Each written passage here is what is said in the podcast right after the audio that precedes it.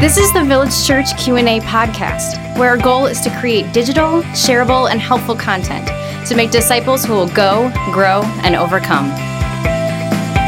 Welcome to the Village Church Q&A podcast. Pastor Michael here with you in the studio with my wife dealing with questions on anxiety. Brienne Fueling, welcome back to the podcast. Thanks. It's official. You are regularly the highest rated podcast guest that we have. So I just get the best questions. You're just a genius. So today the podcast is Brought to you by. on- Awkward so, silence. So what about it sounded sarcastic when I heard it.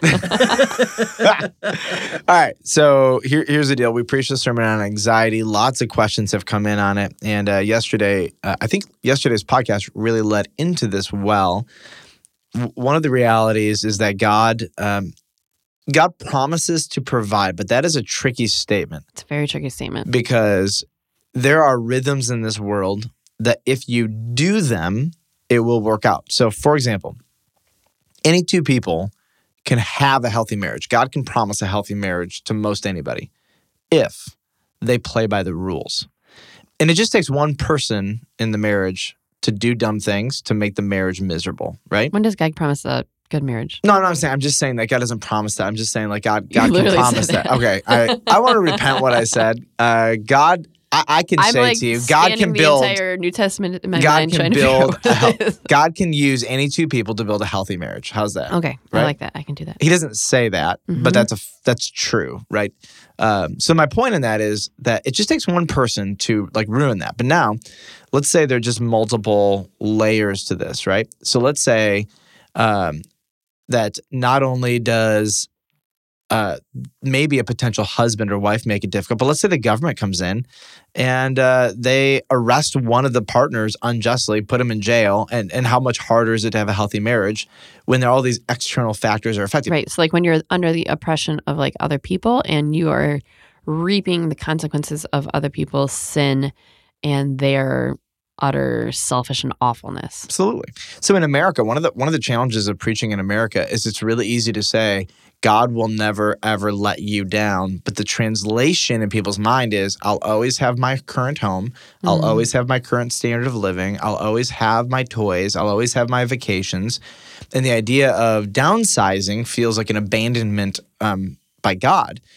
Let alone, let alone what actually people are experiencing kind of all over the world, whether under the oppression of ISIS or in African governments that are completely corrupt, or in Venezuela or in Cuba or in North Korea, where these governments are super oppressive and people are dying from starvation. And what's hard is that there's a lack of training, there's a lack of knowledge, there's a lack of resources, there's an abundance of oppression, there's an abundance of war, and it makes it makes it really, really hard for the kid in Venezuela to find food. Hmm. You know what I'm saying? Or, or the kid in North Korea, or the mother in North Korea who has multiple children to find enough resources to feed their children. So, what's hard about this is that the person asking this question has understandable anxiety. Like, okay, you tell me, preacher man, that God will always provide for me. And I tried to be nuanced in the sermon, but so when somebody starves to death, did God not keep his promise? I mean, where do you where do you even begin to answer this? I don't totally know where you begin to answer this because this is a big question that does not have an answer that comes in a package with a boat. And so I think there's just a lot of thoughts that go into this. And um, I think one of the things that we see continually come about from both the New Testament and then the period right after the New Testament was written, when we saw so many of the people who fought for the sake of the gospel lose their lives in very violent ways. In the, the early church history, that's a great example, I think, of a lot of these promises being lived out because we see that actually, for the very people speaking so many of these truths, life was not skipping through a field of daisies with butterflies flying all around you, have, eating whatever you wanted to. It was actually very gruesome and hard and um, taxing. I think one of the biggest things I continually come back to, I think also because the verse that I often anchor a lot of my ministry in is John 10 10. For the thief comes to steal, kill, and destroy, but I have come to give you life abundant. I think a lot of times that abundant life concept can so easily be taken out of context to be able to say um, that we should all be driving amazing cars and living in amazing houses and eating amazing food. Um, but at the same time, that's not all what Jesus is talking about there. And a lot of times, it's not at all in what his provision looks like, also. And I think a lot of times the hand of the Lord's provision looks very different than we what we would tangibly expect it to look like. And oftentimes it looks like giving us more of himself and his grace in those moments than always showing up in the tangible way that maybe we thought would be the easiest and the Mhm. nicest and taste the best and fill our tummies and clothe our bodies and put a roof over our head. which are just prosperity lies creeping into into the evangelical church this idea that if you come to christ your life will should be easier should be happier should be better you'll get more money like it's interesting because a lot of evangelicals buy into the prosperity gospel and they don't even know it Mm-hmm. and the way they know that is when god asks them or requires them through circumstances to downsize they get angry at him and feel betrayed Right. that he didn't somehow remain faithful to them Right. So, but but what the Lord does do when He enters into our life and takes over our heart is that He offers us joy. He offers us peace in the midst of craziness. He offers us um, all sorts of different ways to be able to see Him work in these situations, Hmm. and He offers us and provides for us and gives us provision for the very things at the core and this our souls deeply long for, even if sometimes if our hands are left empty. And so I think that this is extremely hard, sensitive, awful question to have to answer. So, what about Christians who starve to death and the myriad of other ways that Christians can suffer um, when it feels like God didn't keep his promise to show up and provide? But I think um, what you began to talk about earlier, Michael, is just the fact that honestly, the foolishness of man and the greed and the selfishness and the hatred and the pride and the laziness and the hoarding and cruelty and all these awful sins that contribute to world hunger, there's oppression. There are consequences of those sins into the lives of many, many, many people. And right now, we live in a world where so much, like you said, leadership has just been ruled by that selfishness and callousness and pride and all sorts of other miserable sins that absolutely have a devastating, disgusting, horrifying effect on the people that they are somehow leading. It's interesting because the just recently a North Korean soldier fled. Uh, he got shot five or six times on the way out, fleeing to South Korea, and uh, they found multiple parasites in his body, malnourished, uh, multiple issues. Just the guy was a complete physical train wreck. And this is the army of North Korea Right. under the oppression of Voldemort, he who shall not be named. But like it, it's unbelievable that millions and millions and tens of millions of people can be suffering in under this regime. And one of the questions that I think is assumed here is like God, you're good. Why do you let it happen? Uh, really, the the reality of evil is sufficient reason for angry people who are frustrated with God to say, "You're untrustworthy. Look over here. Look over here." If you were trustworthy, you would meet my expectations and resolve these things.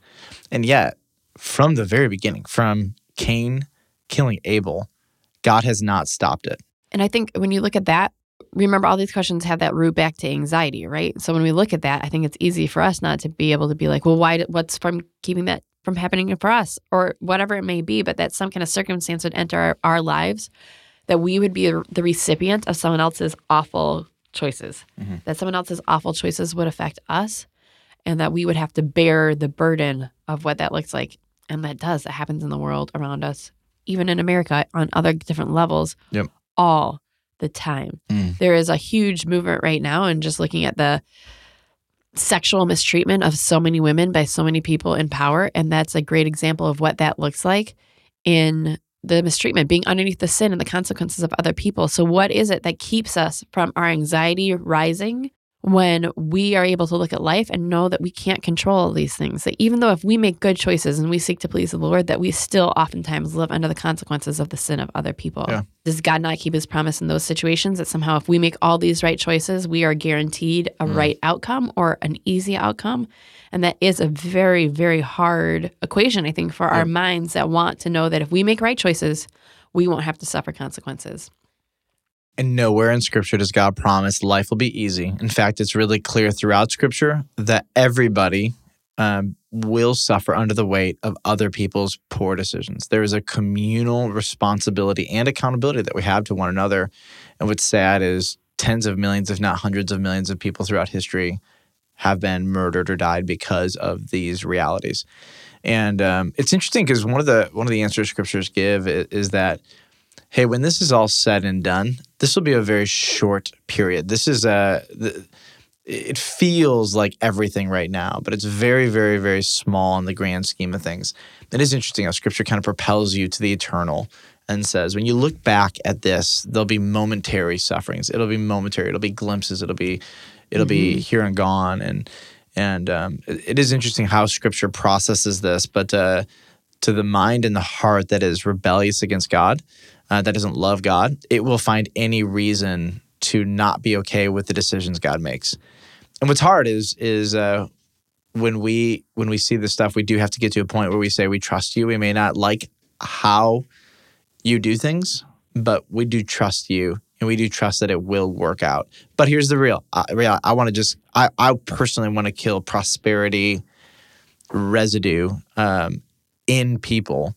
What you should expect is that the sins of others will negatively affect your life, but they do not have to cause you to sin. Right. And they don't need to cause you anxiety. And so, what you just said, too, is bringing us back to the fact that even though we live in a world where we are under the consequences of other people's sins and of our own, we have an opportunity to be able to trust that God is still working in those details, as gruesome and awful as they might be. And that um, sometimes, pretty much every time, all the time, He's working for His glory and He's still good. And that is such a hard concept. And we've seen the testimonies of so many people who have come out of even concentration camps in World War II and so many different other just awful, gruesome, disgusting, evil situations, able to declare the way that they saw the Lord show up and work for his glory. Hmm. And that is our opportunity also is to trust in those circumstances and to see that in the midst of all of the discouraging evil that is all around us and the suffering in, in the world because of that, that we know that that is the forces of evil trying to um, distract people from knowing who God is and to take away our hope and to um, steal, kill, and destroy. But yet, in the middle of everything, the Lord still shows up to offer us Himself, to be our rock in the middle of that, and to give us His peace, give us Mm. His joy, and so many other things in the midst of that. Okay, so what is our response to that hunger? What is that response? I think this is a whole nother podcast, but I feel like we just need to say it at the end here. When we see the evils of the world destroying other people, that is something that we are called to bring redemption to. Mm. So we never see anything in the world and we we never just turn it over to the hands of evil. Mm. And that goes for starvation and the problem of hunger also. And I do think that there's so many different nuances of evil in the way that it happens in the world. But one of our greatest joys is to know that we do not fear evil and we actually try to take ground back from evil for the purposes of the glory of God and to love on the people who are experiencing those consequences. And so, in the case of starvation, I do think that that's one of the greatest prompts that we have is to know that God cares for those people.